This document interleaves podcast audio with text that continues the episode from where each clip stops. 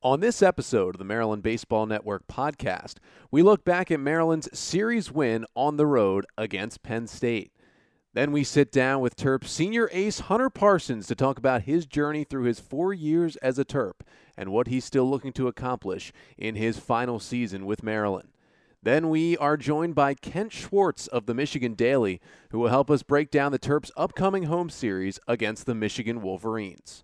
Here we go.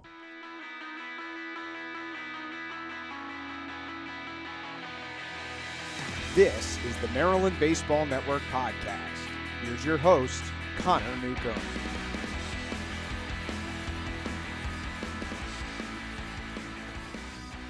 And welcome in to episode number 67 of the Maryland Baseball Network podcast. I'm your host, Connor Newcomb, as always, joined by Zach Solon. And we come to you where the Terps have just come off a series victory, another road series victory, this time over Penn State. And the Terps sit at 22 and 22 overall, 8 and 7 in the Big Ten, are currently sixth in the Big Ten standing, so would make it to the Big Ten tournament. And, you know, Zach, I feel like we have to start with it's Penn State, I know, and they're sitting in last place in the Big Ten. You expect a series win. Terps obviously were hoping for a sweep, only got two of three. But aside from that, we've talked about this a little bit, and it's hard to figure out. This Terps team is just better on the road. I don't really know what it is. They're just better on the road. The Bob has been a little bit cursed this year. I don't know what it is, but they just have been doing really well on the road. They don't need that home field advantage, and and you know what? I think that's that's fine if you're going to win a lot of games because when you think about it, all the postseason play you get is going to be on the road. So that could be a big positive for them. I mean, there's obviously no real explanation as to why they're doing better away from College Park, but that's just it's a trend and certainly a trend they've got to be happy with because that kind of can scare your you know your home your other opponents a little bit when you're on the road. It can make them think like, oh, we don't really have an advantage. This team is best when they're out of the state. And so the Terps got that road series victory, and yet again, they played another doubleheader. Fourth straight weekend playing a doubleheader. It was the first time this century that the Terps had played a doubleheader in four straight weekends. Four straight Saturdays they played a doubleheader. And we'll probably mention this a little later, but this Friday the weather isn't looking great here in College Park. We might be headed for another Saturday doubleheader as the Terps take on Michigan this weekend, which again not ideal, but I wouldn't say the Terps are thriving, but they've split every single doubleheader. Mm-hmm. They haven't been swept in one yet, and they're pretty much used to it at this point. We're also looking at some weather right now. You know, some rough weather every day this weekend, but that could change. Ah, jeez. well. Let's get to last weekend where the weather again was rough. The Terps got one game in Friday and two games in on Saturday in State College, Pennsylvania. And that started with Friday night with Hunter Parsons on the mound against Dante Biazzi. And Biazzi came in as the Big Ten strikeout leader, and he showed why. Biazzi 11 Ks over six innings, but the Terps got to him a little bit and got three runs against him. And on the flip side, Hunter Parsons, after back to back starts of seven earned runs each, I said it last week again on the podcast Hunter Parsons is not giving up seven runs this week. He turned it around and turned into your usual Hunter Parsons. Seven innings, two runs on five hits, nine strikeouts to three walks, and one hit batter for Hunter. And at the start of the game, both pitchers were pitching very well. Parsons and Biazzi, two scoreless for each of the two ace starting pitchers to start out the ball game. Of course, if you recognize the name Biazzi, obviously we talked about it last week on the mm-hmm. broadcast. His older brother Sal used to be the Friday night starter for Penn State. Now Dante, the Friday night starter. But a scoreless game through two, and then the Terps opened it up in the third inning. Caleb Walls and his return to State College. The State College native who grew up about three minutes down the road from the stadium the Terps played at over the weekend. He singled into right. A.J. Lee doubled to put runners on second and third. And then a Randy Bednar sac fly made it 1 0, and a Taylor Wright RBI single made it 2 0.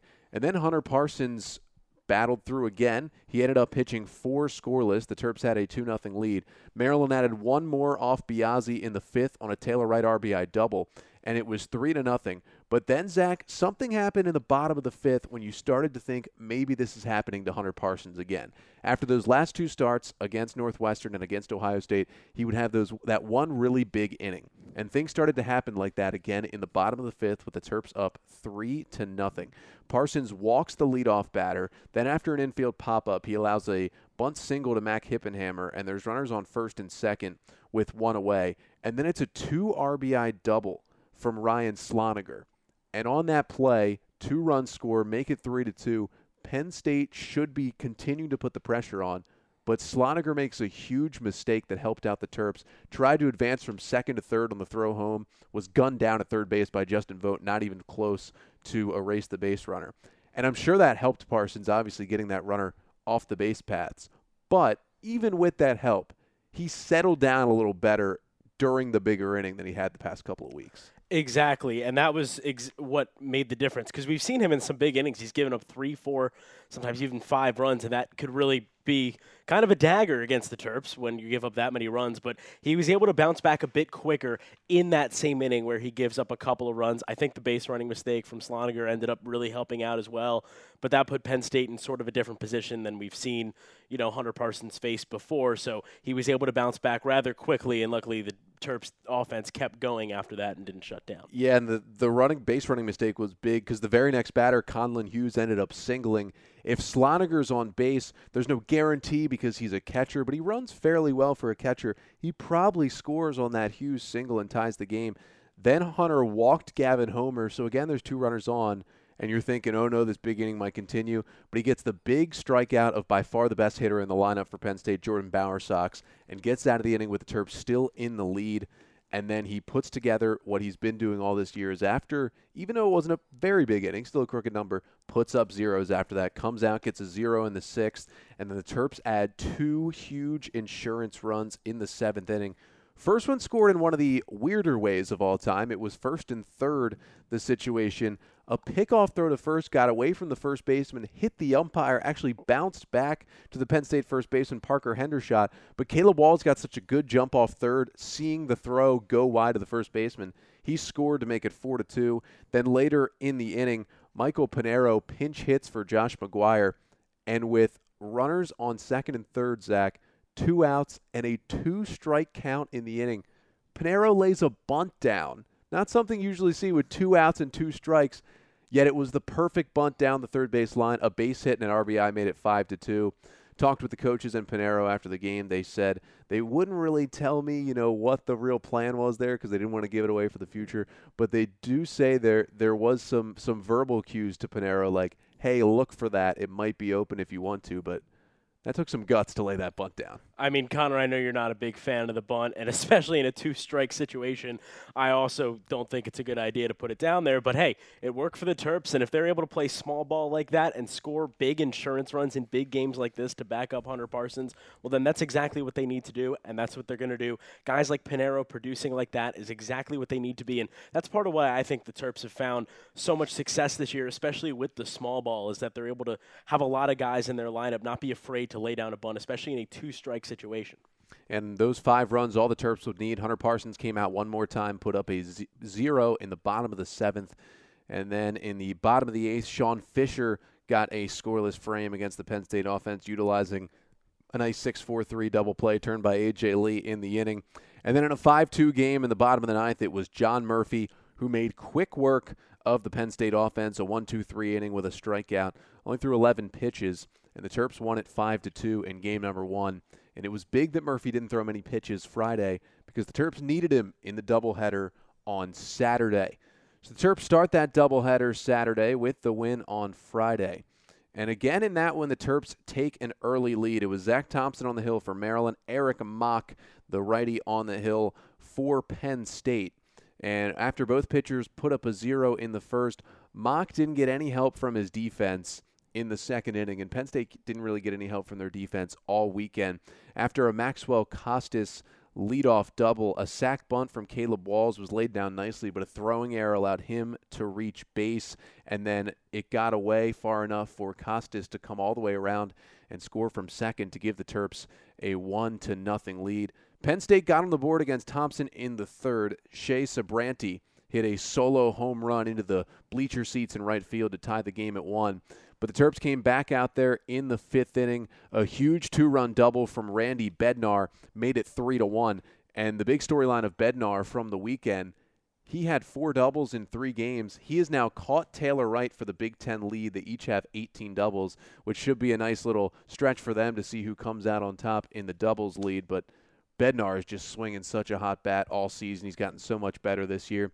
And didn't hit a homer this weekend, he essentially was hitting a double, it seemed like almost every time he came to the plate. Exactly, but that's exactly the kind of production the Terps need. That top four in the lineup has really been producing so much. Lee, who we'll get into later, still being phenomenal. And then you've got Bednar, Wright, and Maxwell Costes, who have been pretty much raking the entire season. When the two, three of Bednar and Wright are just hitting double after double after double, they're also going to be able to get a lot of runs batted in and be able to score a lot of runs as well because of that other production around the uh, lineup surrounding them. So that's what the Terps are really happy to get. And if there's a little bit of competition between Taylor and Randy about that uh, doubles lead, then I think that's pretty good competition that their coaches are going to want them to have.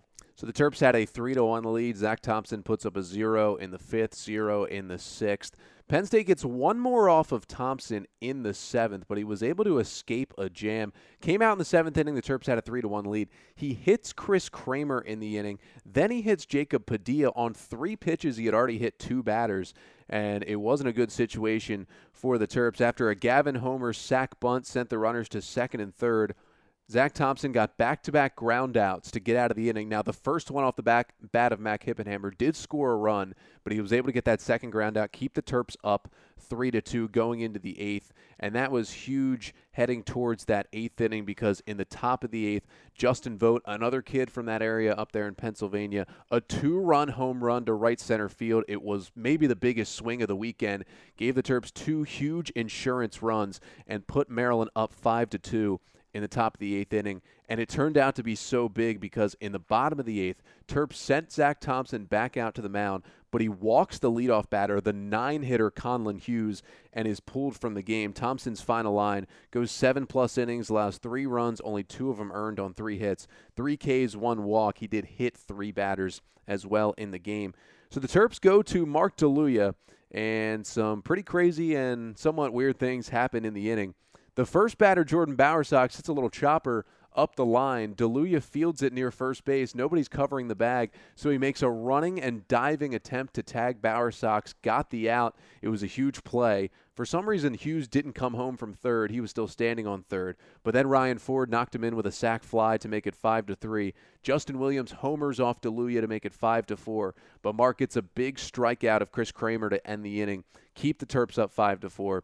And when you look back at that game, makes it even bigger. That two-run home run from Justin Vought may have saved the Terps from losing the series potentially. Exactly, and that's the kind of plays that, that the Terps need to make. And I mean, doubleheader, you know, you got to go back and get game two. So having a play like that in game one kind of shift the momentum, lock that one down, and then you know you have the next game to try to win. But you know the Terps were lucky to win the series before it got there. And the Terps got another big insurance run in the ninth. Taylor Wright hit one into the bleachers in right field for a solo homer to make it six to four. And then Maryland turned it over to John Murphy, who had gotten the save the night before and he had some incredible battles. A 10 plus pitch battle with Ryan Sloniger turns into a leadoff walk. Another 10 plus pitch battle with Gavin Homer turns into an infield pop up. Then he eventually strikes out Mac Hippenhammer on a long battle and then gets Shea Sabranti to line out to Maxwell Costes to end the game. Murphy puts up a zero, gets the save, and the Terps clinch the series, but he threw over 30 pitches in that inning and they were all fastballs. No breaking balls, no changeups from Murphy, all fastballs. But it didn't matter. He got his ninth save of the year, and the Terps won six to four to take two out of three in the series, or take the first two and clinch the series. So it's a little different because the last couple of doubleheaders on the road, the Terps won the Friday game, lost the first one Saturday, and had to win the second one. This time they had won the first one on Saturday and were looking for the sweep, but things didn't start out so hot for Maryland in the second game and the final game of the series. Terps did get a run in the first inning on an RBI single from Caleb Walls that made it 1 0. But an answer right back from Penn State off of Trevor Labonte, an RBI double from Chris Kramer made it 1 to 1. Then into the third inning with the game still tied at 1, things kind of got away from Labonte in the inning. Penn State ends up getting five runs in the frame. They send 10 men to the plate, mostly against Labonte, a little bit against Drew Wilden as well, who came out of the bullpen. And all of a sudden it was 6 to 1. And although Labonte had a solid start against Ohio State, The couple of starts before that haven't been great. He's been a little rocky here down the stretch of the season. Exactly, and that could be the freshman not used to this kind of situation, and also the Terps are tired in the second game of a doubleheader. We we can't you know deny that, and the Terps have kind of struggled in some game twos recently against Ohio State a couple of weeks ago, and then this one against Penn State. So I talked to Corey Muscara a couple weeks ago about how he feels sending the freshman Labonte out there every Sunday, and he says he feels confident as long as the offense backs him up. But when you're not getting the run support for a freshman pitcher, that's got to be tough out there. Yeah, Labonte's final line, he goes two plus innings, gives up five runs on three hits, two Ks, and two walks for the freshman right-hander. But the Terps were not going down without a fight, down six to one after three innings. The Terps put up a three spot in the top of the fourth to get right back into the game. An RBI hit by pitch to Chris Alleyne with the bases loaded, made it six to two. And then on an RBI fielder's choice from AJ Lee, there was a throwing error that allowed a second run to score, and all of a sudden it was six to four. Then in the fourth inning, Drew Wilden, after somewhat calming the damage in the third, comes back out there in the fourth inning and loads the bases with nobody out. And it was a tough situation for the Terps, but they turn it over to Mark DiLuia. He spins a double play, which does allow the run to score, but then gets a line out and comes in with bases loaded, no outs, only gives up a run. Big positive for DiLuia, and it was seven to four Penn State. And then back come the Terps in the fifth inning. Two run single up the middle for Michael Panero. All of a sudden, it's a seven to six game in the fifth. Terps are right back into it, but it really felt like the dagger came in the bottom of the fifth inning. Derek Orndorff, because of an injury to Penn State left fielder Gavin Homer in the first game, Orndorff had to make, his first start of the year. He was 0 for 2 at the plate all season coming into it. Hadn't gotten any chances at all at the plate this season. Lines a two RBI double in the inning off of Sean Fisher on an 0-2 pitch, which made it nine to six. It only, or excuse me, it only came with one out, so you don't know if the inning ends and Penn State doesn't get the runs. But to give it up to the nine batter who didn't have any hits on the season was kind of a crushing blow in the fifth inning. Exactly, and that's just you know that's going to happen. That's baseball. So you know a guy who doesn't get any hits, he's going to come up with the big one at the time where you'd least expect it. So that was kind of where you thought Maryland might have had it back in this one, and then the last place you'd think that Penn State was going to get their runs, they get two more. So that's what's going to happen. And that made it a nine to six game. Terps did get one back in the sixth. The Taylor Wright RBI single made it nine to seven. Penn State added one in the seventh on a sac fly to make it 10 to 7. Terps did give it one more shot in the top of the ninth, ended up loading the bases with two outs for Randy Bednar in a 10 7 game. He comes up representing the go ahead run, probably the guy you won up in that scenario,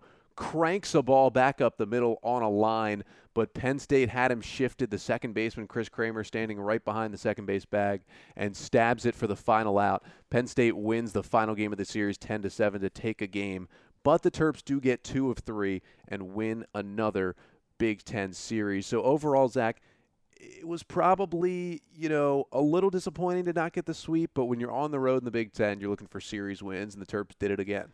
Exactly. And like you said at the beginning of the podcast, it's really surprising that the Terps have been so good on the road this year. But if you're a Terp or a Terps fan, that's fantastic. And you want to keep that momentum rolling. Got a huge road series coming up against Minnesota, but then your rest of your games for the Big Ten are at home. So if you could try and figure out why you're struggling at home, try and use the Bob to their advantage, they can really, you know, get their record up there and secure a spot in that Big Ten tournament. And a lot of Terps offensive players had great weekends against Penn State. But for my Terp of the week, Zach, I'm going to go with a pitcher.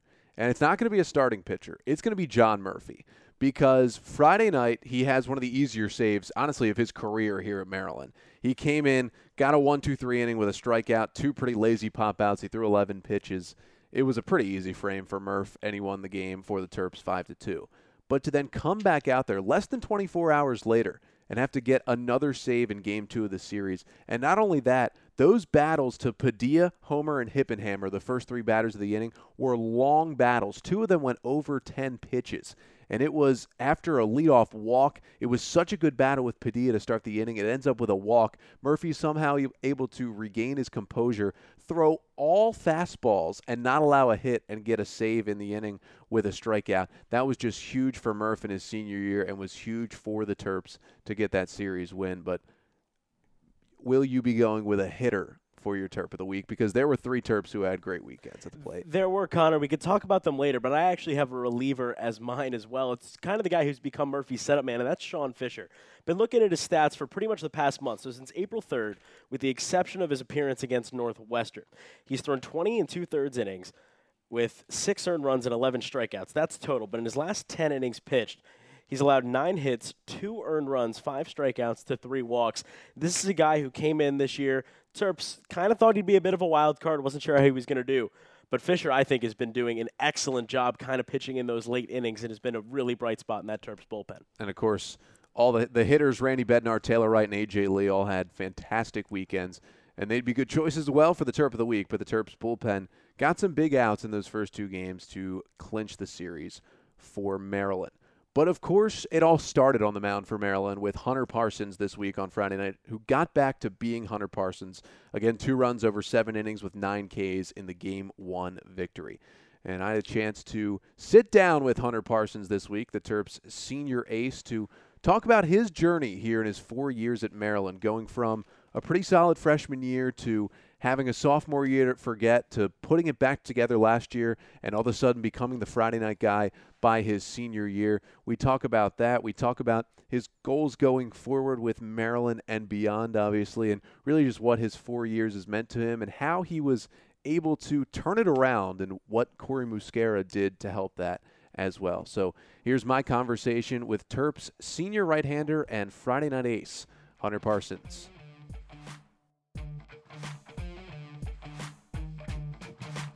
The set from Parsons, his 1 0. Ground ball hits softly right to A.J. Lee at short, scoops it up, throws over to first in time, and Hunter Parsons is through eight scoreless here against the Hoosiers. Another 1 2. Swing and a miss, strike three. Got him with a high fastball. That's a career high 10 strikeouts for Hunter Parsons. Well, Hunter, first of all, thanks for joining us in your what will be your final appearance here on the Maryland Baseball Network podcast. So thanks for coming on this week. Thank you for having me. So, you know, there's a lot to get to, but I kind of want to start with this season and your last couple of starts because you obviously had a huge bounce back start at Penn State over the weekend and you know, the starts against Northwestern and the start against Ohio State when – you kind of got hit around a little bit. I want to talk about the mindset that that it takes to give up a big inning and lock back in because you gave up a couple of big innings in those starts. They wanted to lock back in, help your team out, three or four more scoreless frames, and help your team to victory despite maybe you know giving up a couple of hits in an early inning. Yeah, so um, have to give a lot of credit to to Moose, uh, pitching coach, um, just because after those innings, like you know, it's really hard to stay locked in and not be not be upset. And you know, both times he came up to me and was like, "Look, you have one of two things. We can either, you know, take you out this next inning when I send you back out because you're not responding well, or you can respond in a positive way because this inning's over. And the reality is, we still have a chance to win the game. So it's all just kind of you know how much gut do you have. So." Really, just came down to me. You know, like I said, we were still had a chance to win the game at some point, and the beginning of the year, I said, you know, every start that I made, I wanted to, when I came out, the team had a chance to win. So really, it's just the mindset of going out there and competing for the team. Um, you know, individual stats and performances really don't matter when you get a win. So that's really all I was worried about.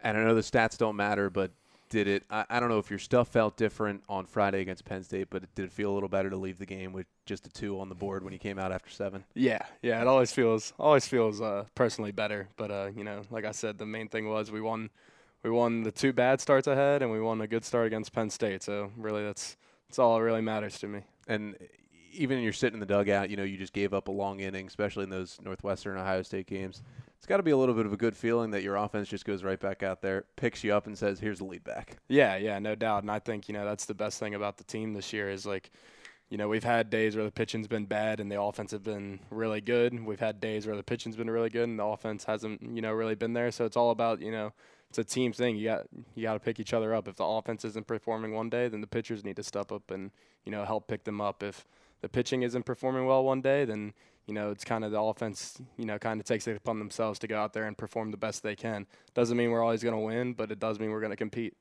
And obviously, it's been such an interesting and now a great ending to your career at Maryland. But I want to go all the way back to even before Maryland, back in your days, Parkside High School for anybody who cares about Maryland public high school baseball. Hunter Parsons threw a no hitter against my Falston team my Yeah. junior year of high school and ended my junior season as I watched from the bench. didn't didn't get me out of watching the bench, but um, you had such a great high school career, obviously, and ended up committing to the hometown state school at Maryland. You know, it must feel like well, it is years ago, but it must feel like so long ago when you made that decision to come to Maryland. What went into that? I know it was somewhat of a different coaching regime back then, but what kind of drew you to I'm going to stay home and play for Maryland? Oh well, first of all, you know it's close to the family. Um, I knew the family, you know, if they wanted to come up, make a day trip out of a game, you know, come see a game, be able to go home that night, they'd be able to do that. So you know, being close to them, having them be able to come watch. Uh, the coaching staff at the time was very, you know, um, they they welcomed me with open arms. Uh, Coach Szefc, Coach Belanger, were you know really genuine guys, really great coaches, and um, they did a great job. You know, just kind of laying the foundation. Um, the first year I was here, and then you know Coach Belanger obviously left, and we got you know new new coaches, which is going to happen. But um, you know Coach Belanger was just a really genuine guy, and when I talked to him, I felt like that was a coach that I could play for, and a coach that was willing to work with me to get the best out of me. So um, it's really a tribute to to that coaching staff, and you know kind of just the genuineness that they had. Do you look back on it and feel like I made the right decision? Yeah, hundred percent. Every day, you know, there's there's not a day there where it's like, man, I shouldn't have came here. I should have gone somewhere else. You know, every day I've been happy to be a Terp, been happy to be here, and kind of help grow this program. So you come in as a recruit who obviously the Terps want to use right away, and they showed it. You ended up with five starts your freshman year, pitched out of the bullpen some, and had a very good season. And you know you had to adapt a little bit to a relief role, which is what what happens to a lot of guys their freshman year. You know they're starters in high school, and all of a sudden you get on a campus and you have to adapt to a relief role. But you did it pretty well, and you know did you set goals for yourself in your freshman year, things you wanted to do, and eh, just in your first year as a Terp, and how much did you get on the mound compared to what you maybe thought would happen that year? Uh, I didn't really have any goals coming into freshman year. I just wanted to get on the mound as much as possible. So uh, really, there was no personal goals involved. It was kind of like, you know, Coach Belanger. I'm I'm working my best to, you know, try and get out on the mound. So it's just a matter of, you know, if I got the opportunity, and then, you know, the the one start I had, the first start against VCU, I made the best of it, did pretty well, and he just kind of kept sending me back out there after that. So um, you know, he got a little confidence in me, put a little confidence in myself, and really was just uh, going out there every time and just enjoying the moment. Now you got to spend one season with the guy who might be the best pitcher in Maryland history with Mike Shawaryn. Now with him, he had a great year and obviously getting drafted high, and now he's in AAA. But I know it was only one season with him, but were you able to learn anything from him in, in that one year? Yeah, I mean, I think the biggest thing was just how he led by example, his mound presence when he was on the mound. Um, you know, he was just a bulldog out there, and you know, that's kind of I saw him go out there, you know, every time, and it didn't matter if he had good stuff or bad stuff that day. He was competing, and he was going, you know, five, six, seven innings every single start. So that was just the kind of guy I just wanted to emulate myself after, and it was like, wow, when he steps on the mound, the team feels like there's a hundred percent chance they're gonna win the game, no matter what, and um you know, it just really had to do with his presence. So really, I just, you know, just uh, learning from the outside. You know, I didn't have a lot of one-on-one talks with him about, you know, how he does stuff, what his mindset is. Which I, going back now, I wish I could have, you know, asked more. And, um, but yeah, I mean, he was really just a great guy to just sit from the outside and watch do his thing. And now we head to your sophomore year, which is obviously a year in your life that you've been asked about a lot. I mean, during that year, a lot during last year. That was pretty much your storyline was your jump from sophomore to junior year. But during that season, you know, maybe you weren't pitching in the highest leverage situations. The Terps had a really good starting rotation that year. Brian Shaffer, Taylor Bloom, and then of course the Big Ten freshman of the year, Tyler Blohm, who we're all happy to see back on the mound these last couple of weeks. sure. But so you get into that midweek role as kind of the fourth starter early in that season, and you had your struggles, lost that role, tried to pitch out of the bullpen. You know, things just weren't going your way. What do you remember from that season? your struggles there, and then what did you ultimately learn from that 2017 year? Uh, really, a lot of the, what I remember from that year is just a lot of failure. Um, you know, it stinks to say, but it felt like every time I went out there, I was getting hit around. So, um, you know, it was a reality check. You know, I had a good freshman year. When played summer ball, had a really good, uh, you know, summer ball experience there with the Redbirds, and then coming into sophomore year, you know, I'm I'm feeling good about myself. I'm like, you know, thinking I'm I'm going to get in the weekend rotation this year, uh, have a great season, and really set myself up well for you know junior year, draft year, you know everything. And then you know I just kind of got punched in the mouth, like Coach Vaughn says, and at the time I didn't really know how to respond because you know up until that point, you know, high school ball, freshman year, there wasn't there wasn't a whole lot of times of really flat out struggle and really having to see what you're made of. So that was that was the first test, and um, you know things kind of spiraled out of control, and the year kind of got lost. But what it what it helped me with is you know realizing that I can come out of something you know as bad as the situation is, something good can come from it. You know, we talk all the time in, on the team that failure is a prerequisite to success, and you know most time you're hoping your failure is not that long and the success will come quicker than it did, but uh, you know that year things just didn't work out, but you know, when Coach Muscara showed up in the fall and right away was instilling confidence in me, even though I didn't have any reason to have any after the season I did. Um, I got to give a you know just a ton of credit to him for helping me out of that situation. Take me from really starting in in June of 2017 because obviously the Terps went to a regional in 2017, the one time you've been to the NCAA tournament. Um, obviously with the season ending in Wake Forest, but take me from that moment through fall ball, through the winter to the spring of 2018, and just what you worked on personally, mentally, and and how much Moose really helped you in your getting back to the mound and becoming the pitcher you are now. Mm-hmm. So, you know, things didn't get any easier after the the regular or the season for Maryland. You know, I I was able, fortunate enough, to go up to the Cape Cod League and play there for the summer on a full contract with the the YD Red Sox and so obviously things weren't going to get easier going, you know, going from Big Ten to you know all all around, you know, all Power Five conferences and everything. So I remember my first outing there. I gave up four runs in an inning, and I'm like, all right, here we go. The summer's going to be long, longer than you know the actual season was. But um, there was a our pitching coach there, Austin Knight, who's with um, Louisiana Tech now. Uh, he kind of you know started the the trend upwards for me. And, um, he started kind of working with me one on one, trying trying different things out of the bullpen, and uh, you know some things started to click. It wasn't great every outing, but I had a few good outings. Um, I remember I got a save up there against uh, Orleans, which is the number one team at the time. So, you know, it was a great summer and it had its ups and downs, but it had more ups than downs, I thought. And that's something that didn't happen in, in the season with Maryland. You know, I felt like that season was really just a lot of downfalls. So things weren't great at the time, but you know something to build off of. And then uh, Coach Moose showed up. I, I, moved my stuff in. I remember I was with my dad, moved my stuff into uh, the room at the varsity, and I uh, we go down to Looney's to to have some dinner. Coach Vaughn's in there. You know, I talk to him, and then he's like, "Have you met Coach Muscara yet?" I'm like, "No," and he goes, "Oh, well, he's actually on his way here now." Like ten minutes later, Coach Muscara walks in. First thing he says to me is, "What's up, dude? I know all about you. Uh, you didn't have a good year this year, but I can guarantee you that we're gonna have a great year this year. So it's like right away, I was like, I don't know this dude for for anything, and the first thing he says to me is, you know, we're gonna have a great year, even after seeing how bad my sophomore year was. So uh, fall ball, you know, was really working a lot on mindset, trying to get confidence back, trying to get feel comfortable on the mound, feel like my stuff was better than the hitter, and I had a really good fall. You know, the fall ended really well. Um, ended ended up pitching pretty well, you know, in the fall World Series and everything. So it was something, you know, things were starting to go up.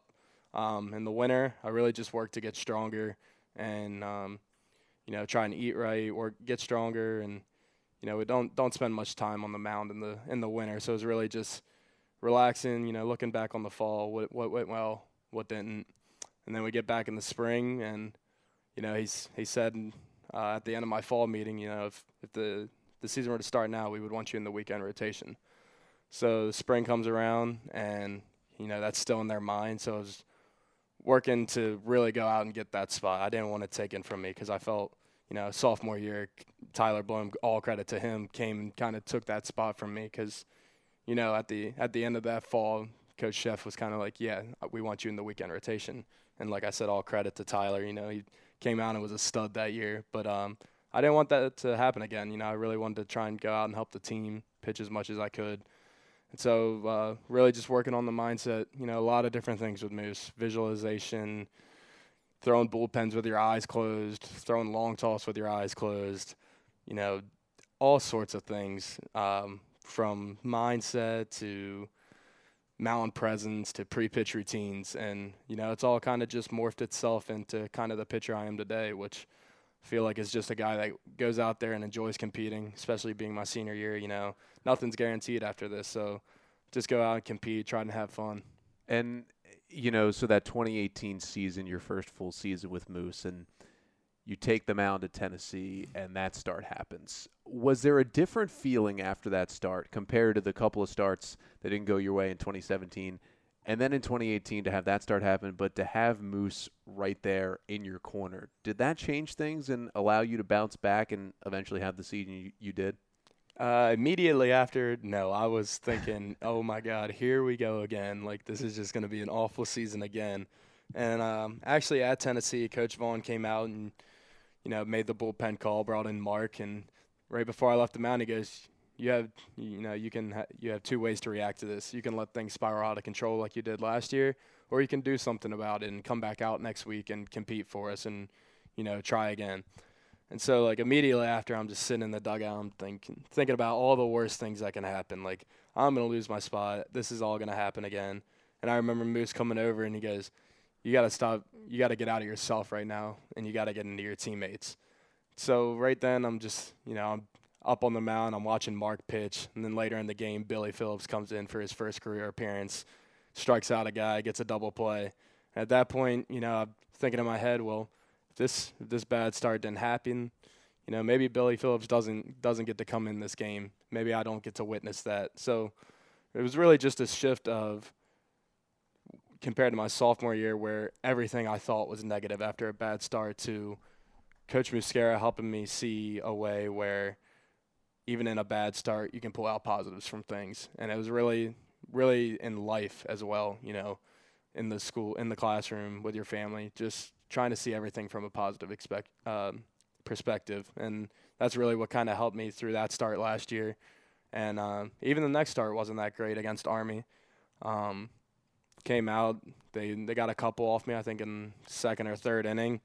And Coach Muscara was, you know, there again. He goes, "Hey, it's better than it's better than last week.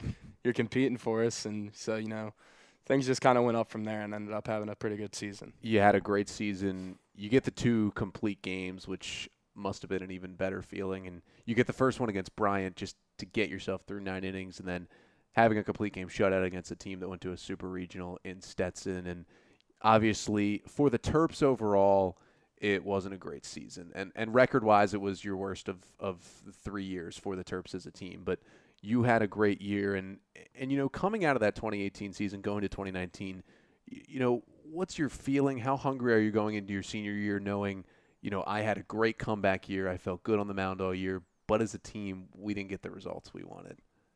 Yeah, I mean it's it's tough when you don't make the postseason at all, and that was that was the first time I had experienced it in the first three years. You know, freshman year we made it to the Big Ten tournament, uh, ended up making it to the semifinals, I believe.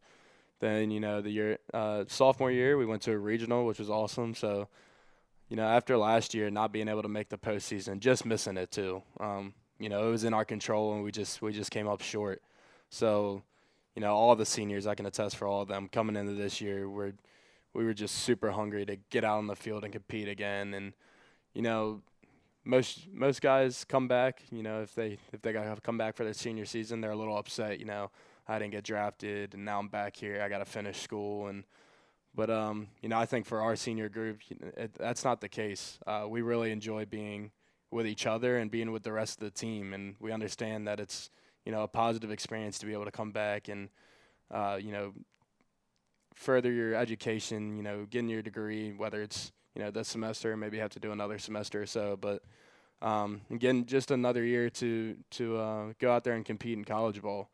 And so we've really just taken it upon ourselves to try and be leaders, try and have fun for this last season. And um, I think right now our our team record is not indicative of how well we've actually played and you know the team we are. Um, certainly been trending upwards the past couple weeks entering Big Ten play. You know we kind of came into Big Ten play limping a little bit. You know ECU, Creighton kind of took care of us at home, and we realized that you know that wasn't the team we are, and we kind of kind of got away from ourselves a little bit. And so we had a little team meeting, and uh, all the seniors are just like you know Lafayette, like Louisiana Lafayette series, the Stetson series, like that's our team, a team that goes out there and competes, and it's going to be so hard to put us away. And I think you know we've really showed that the past couple weeks, um, especially the last three. Uh, Indiana, you know, wasn't great, but Northwestern, we go on the road, take a, a good series from them, play really good games. Ohio State comes in, we fight with them. You know, we we lose the one game in extras. That sucks. And then you know their guy on Sunday was really good, and but we still competed hard. And I think that's the biggest thing with this team is we just we just come out and compete every game. And and when you take the mound, obviously you're going to compete for as long as you're going to be allowed to stay in that game. And and we've seen it a couple times this year. We saw Rob Vaughn in the Indiana series come out there. I think everybody in the stadium thought you were coming out of the game.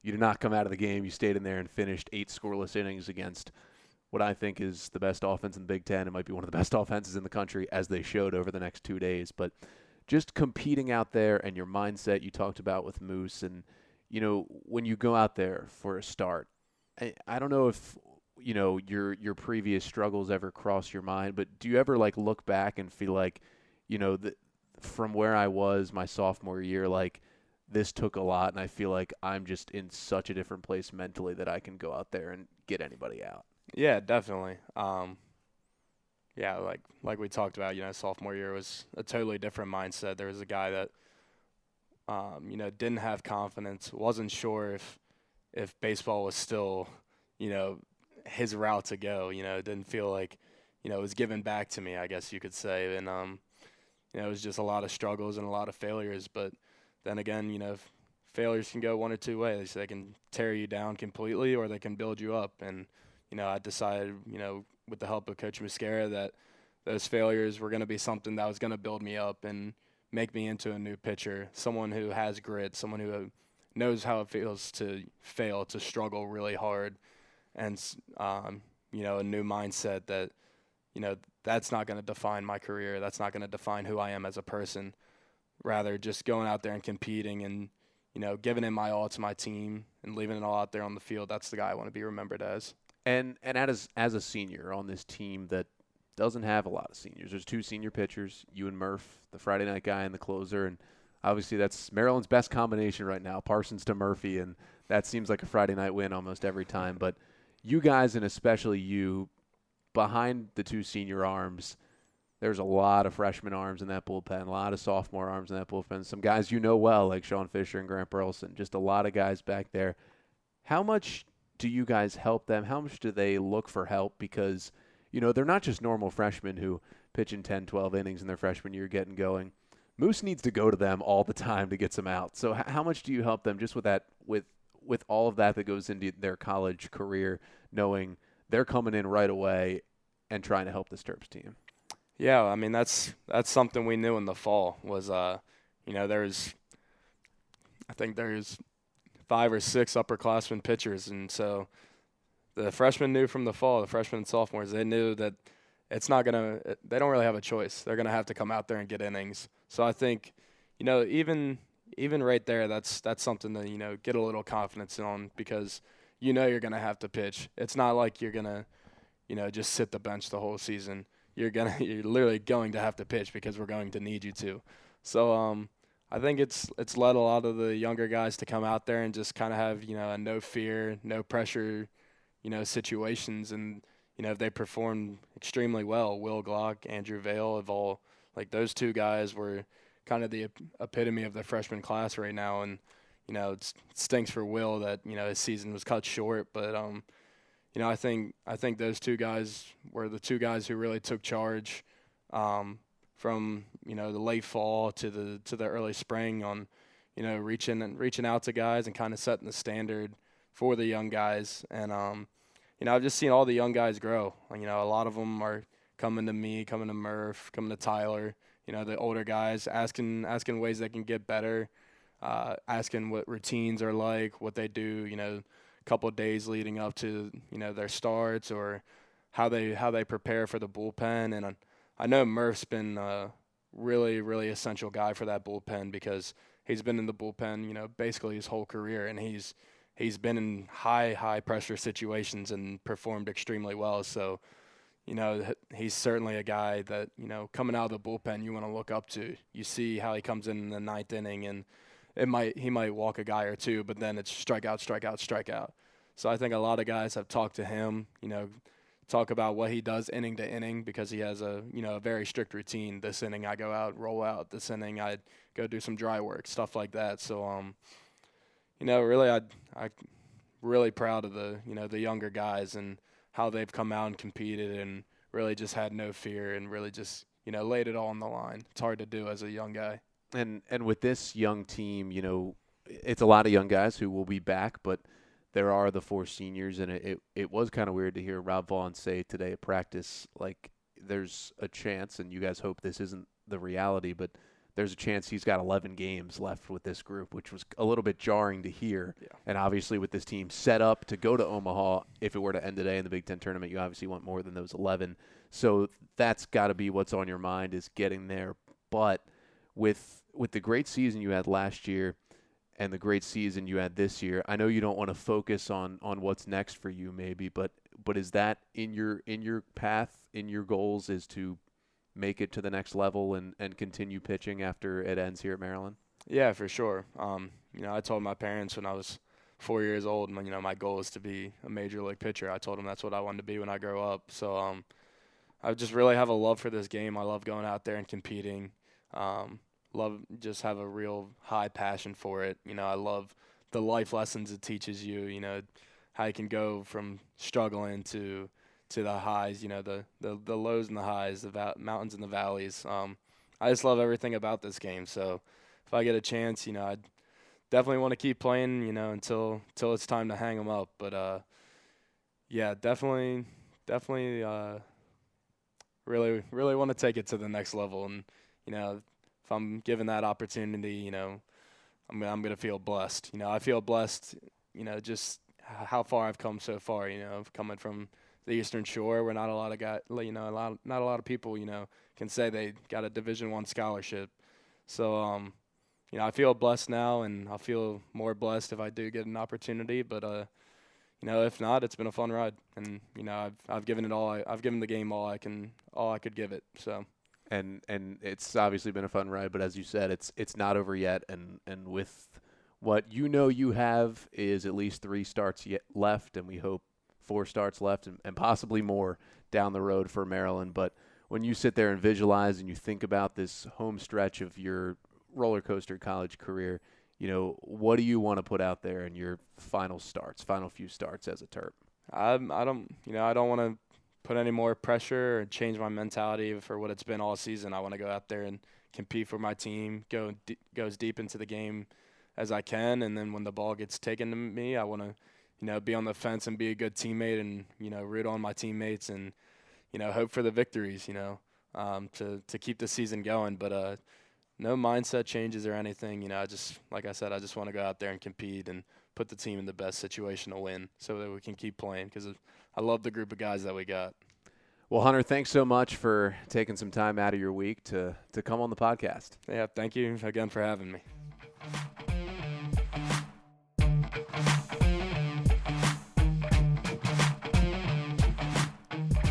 And again, our thanks to Terps senior right-hander Hunter Parsons for joining us this week on the Maryland Baseball Network podcast and Zach, obviously, Hunter Parsons has been such a great story here at Maryland, as we talked about after that really, really tough sophomore year, how he was able to regroup and just get back going last year as a junior. Had a phenomenal year.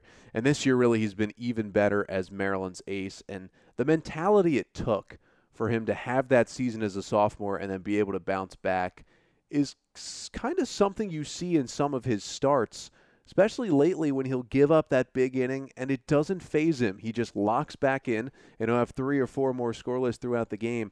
And I think this guy is about as mentally tough as they come. Exactly. He's just been a, a, leader on this team, kind of established himself not only as the ace, because that we know, but also as just one of the guys who other pitchers who are younger can look to for advice. I always see him talking with some of the younger players and just talking about everything that he can from baseball to, to classes to life and whatever. He just likes to be out there, likes to have fun, loves the game of baseball, and is just an all around great guy that the Terps have really built their team around this year when you consider the, the success they've had in his starts as well. He got that win against Indiana. That was huge, and that was you know, arguably one of his best starts of the year when he was able to shut down the Hoosiers and give the Terps a win against what is now, I guess, the best team in the Big Ten and one of the best teams in the country.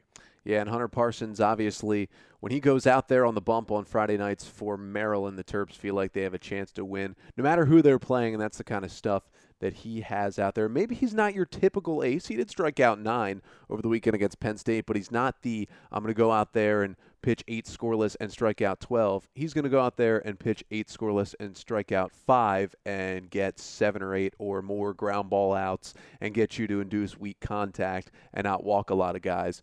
But he's a great college pitcher and obviously, hopefully, from a baseball perspective, there is a path for him at the next level. And just from a personal perspective, one of the just the better guys on this Maryland team. Obviously, we want to see him succeed. Of course, the rest of the season and at the next level. But he's, of course, a team guy and doesn't want to look to that next level yet because he wants to get this team to the Big Ten tournament and potentially beyond this year. And that continues this Friday when he will pitch what we hope will be Friday, unless there's weather that changes things. But Friday night against a very good Michigan team, which is sitting right around the top of the Big Ten standings and is fighting for a Big Ten regular season title this year.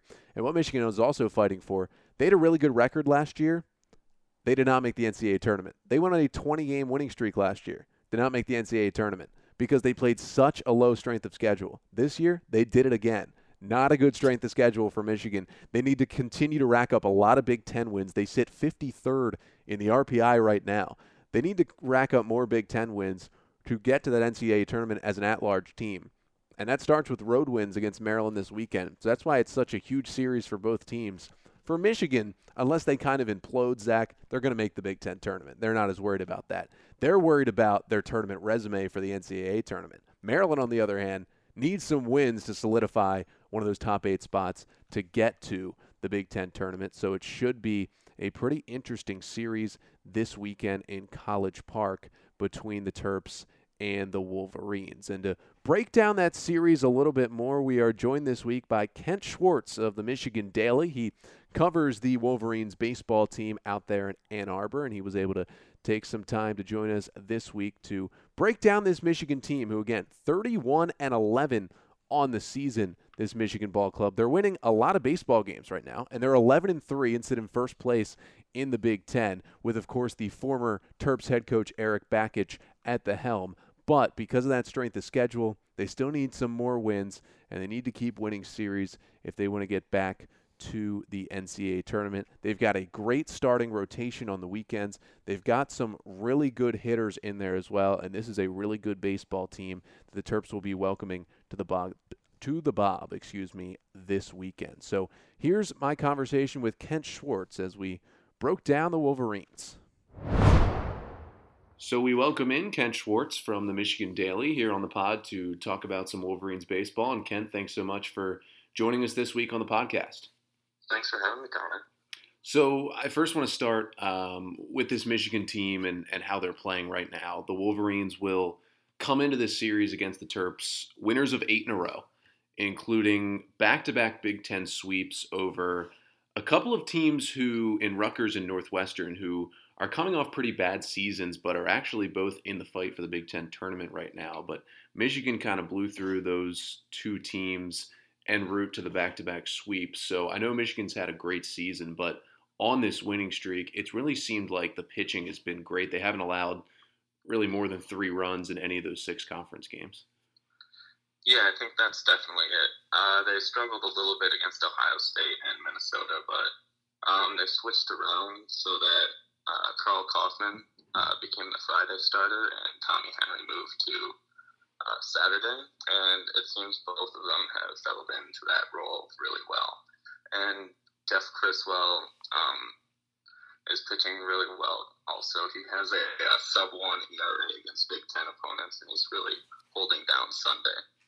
And and I want to talk about that switch because you know halfway through this season, Tommy Henry was named a, a midseason All American. I mean, he was seemingly getting everyone out and was looking like the front runner for Big Ten Pitcher of the Year at some point, and he's still up there, obviously, in that conversation. But I just thought it was interesting for them to move him to Saturday. From what you've seen, was it more of him maybe having a rough start? I know he had a rough one against Ohio State, or was it more of what Karl Kauffmann has done this season to move him to Friday?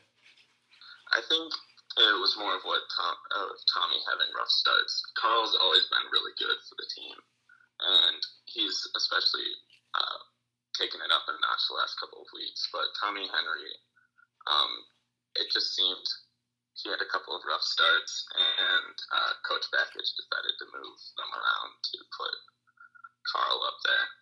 It just seemed that it was Tommy wasn't throwing his best stuff on Friday anymore, so they just moved him around and and with those two now going Friday, Saturday, I mean, e- even with Tommy Henry having a couple of of rough starts, he's probably the best Saturday starter in the Big Ten at this moment. And you talked about Criswell, how well he is pitching in Big Ten play. And d- does it seem like this team, despite having a great offense as well, you know, they have the best ERA in the Big Ten. Are they going to go as far as this starting rotation takes them this year? Uh, yeah, that'll definitely be it. Um, Tommy Henry is really the only one that pitches or that strikes batters out. But Kauffmann and Criswell, they uh, they'll put the ball in play and they'll let their defense take it.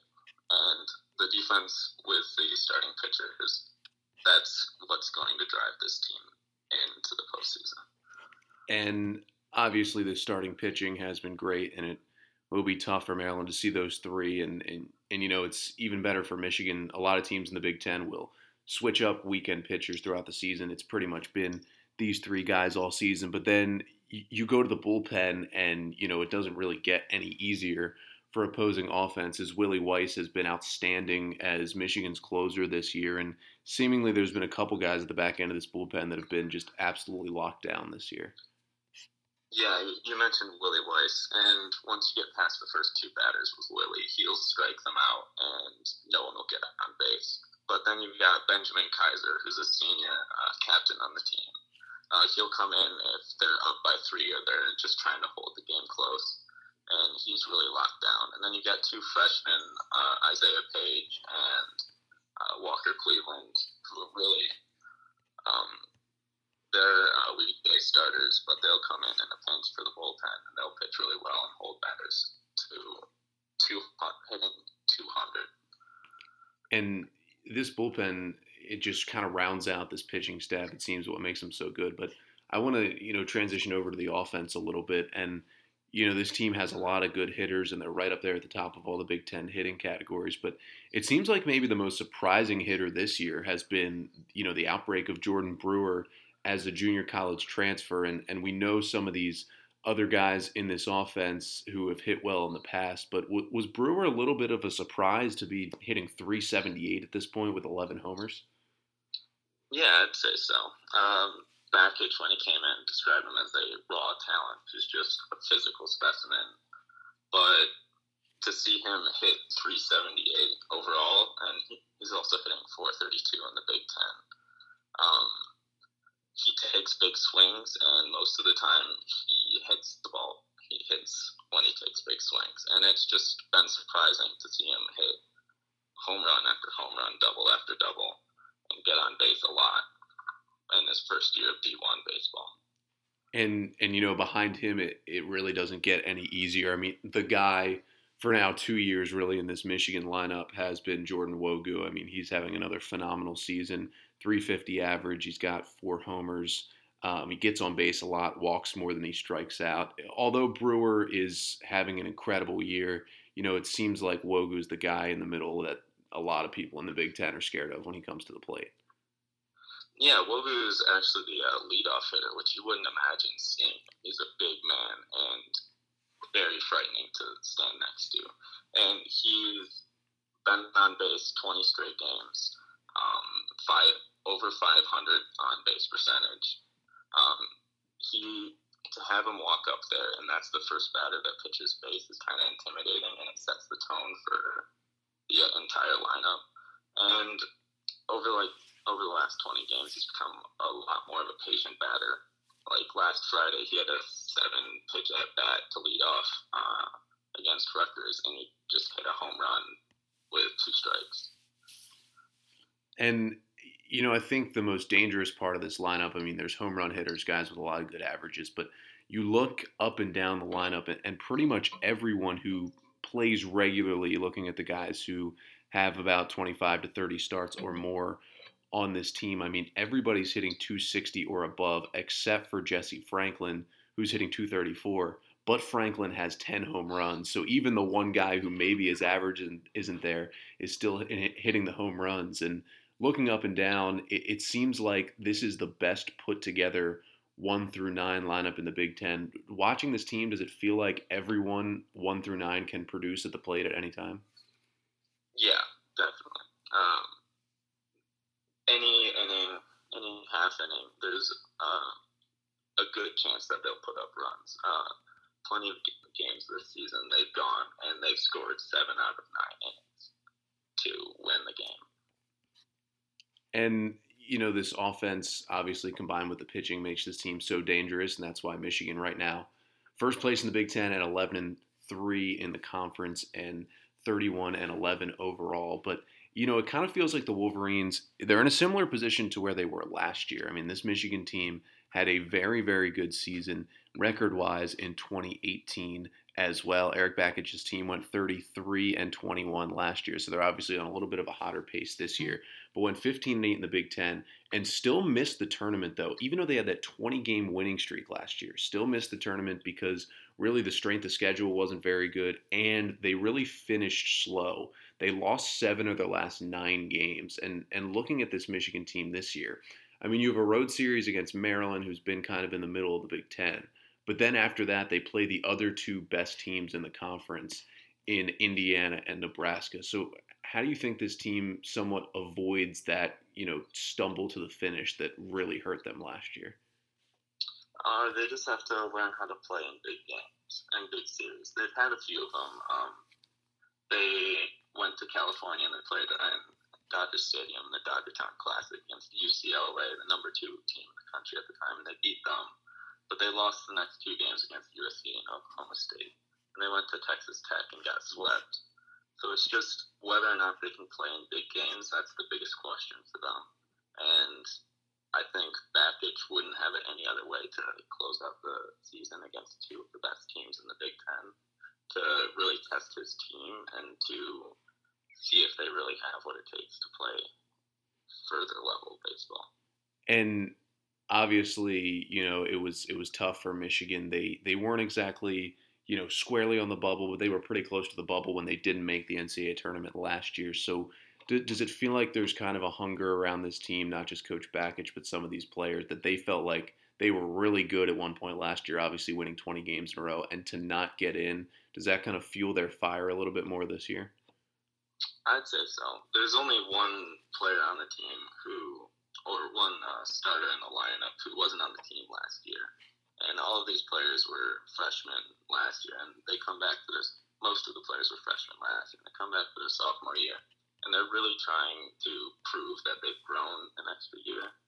They've, they're older and they're stronger, and that they can come back. And yeah, they're pl- definitely playing with a chip on their shoulder. And so the Wolverines, again, 31 and 11, 11 and 3 in the Big Ten, come into this series against Maryland Wolverines looking to try and continue their path to a Big Ten regular season title. Maryland, on the other hand, just trying to get into the Big Ten tournament, sitting in six. So if you were to say the one key for Michigan coming in, winning a series on the road, and staying in first place in the Big Ten after this weekend, what would that one key be for this Wolverines team? Um, just to get to Maryland's bullpen. Uh, they really like to work up uh, opposing starting pitchers, pitch count, and get to the bullpen, bullpen because their Friday, Saturday, and Sunday starters can definitely hold them down.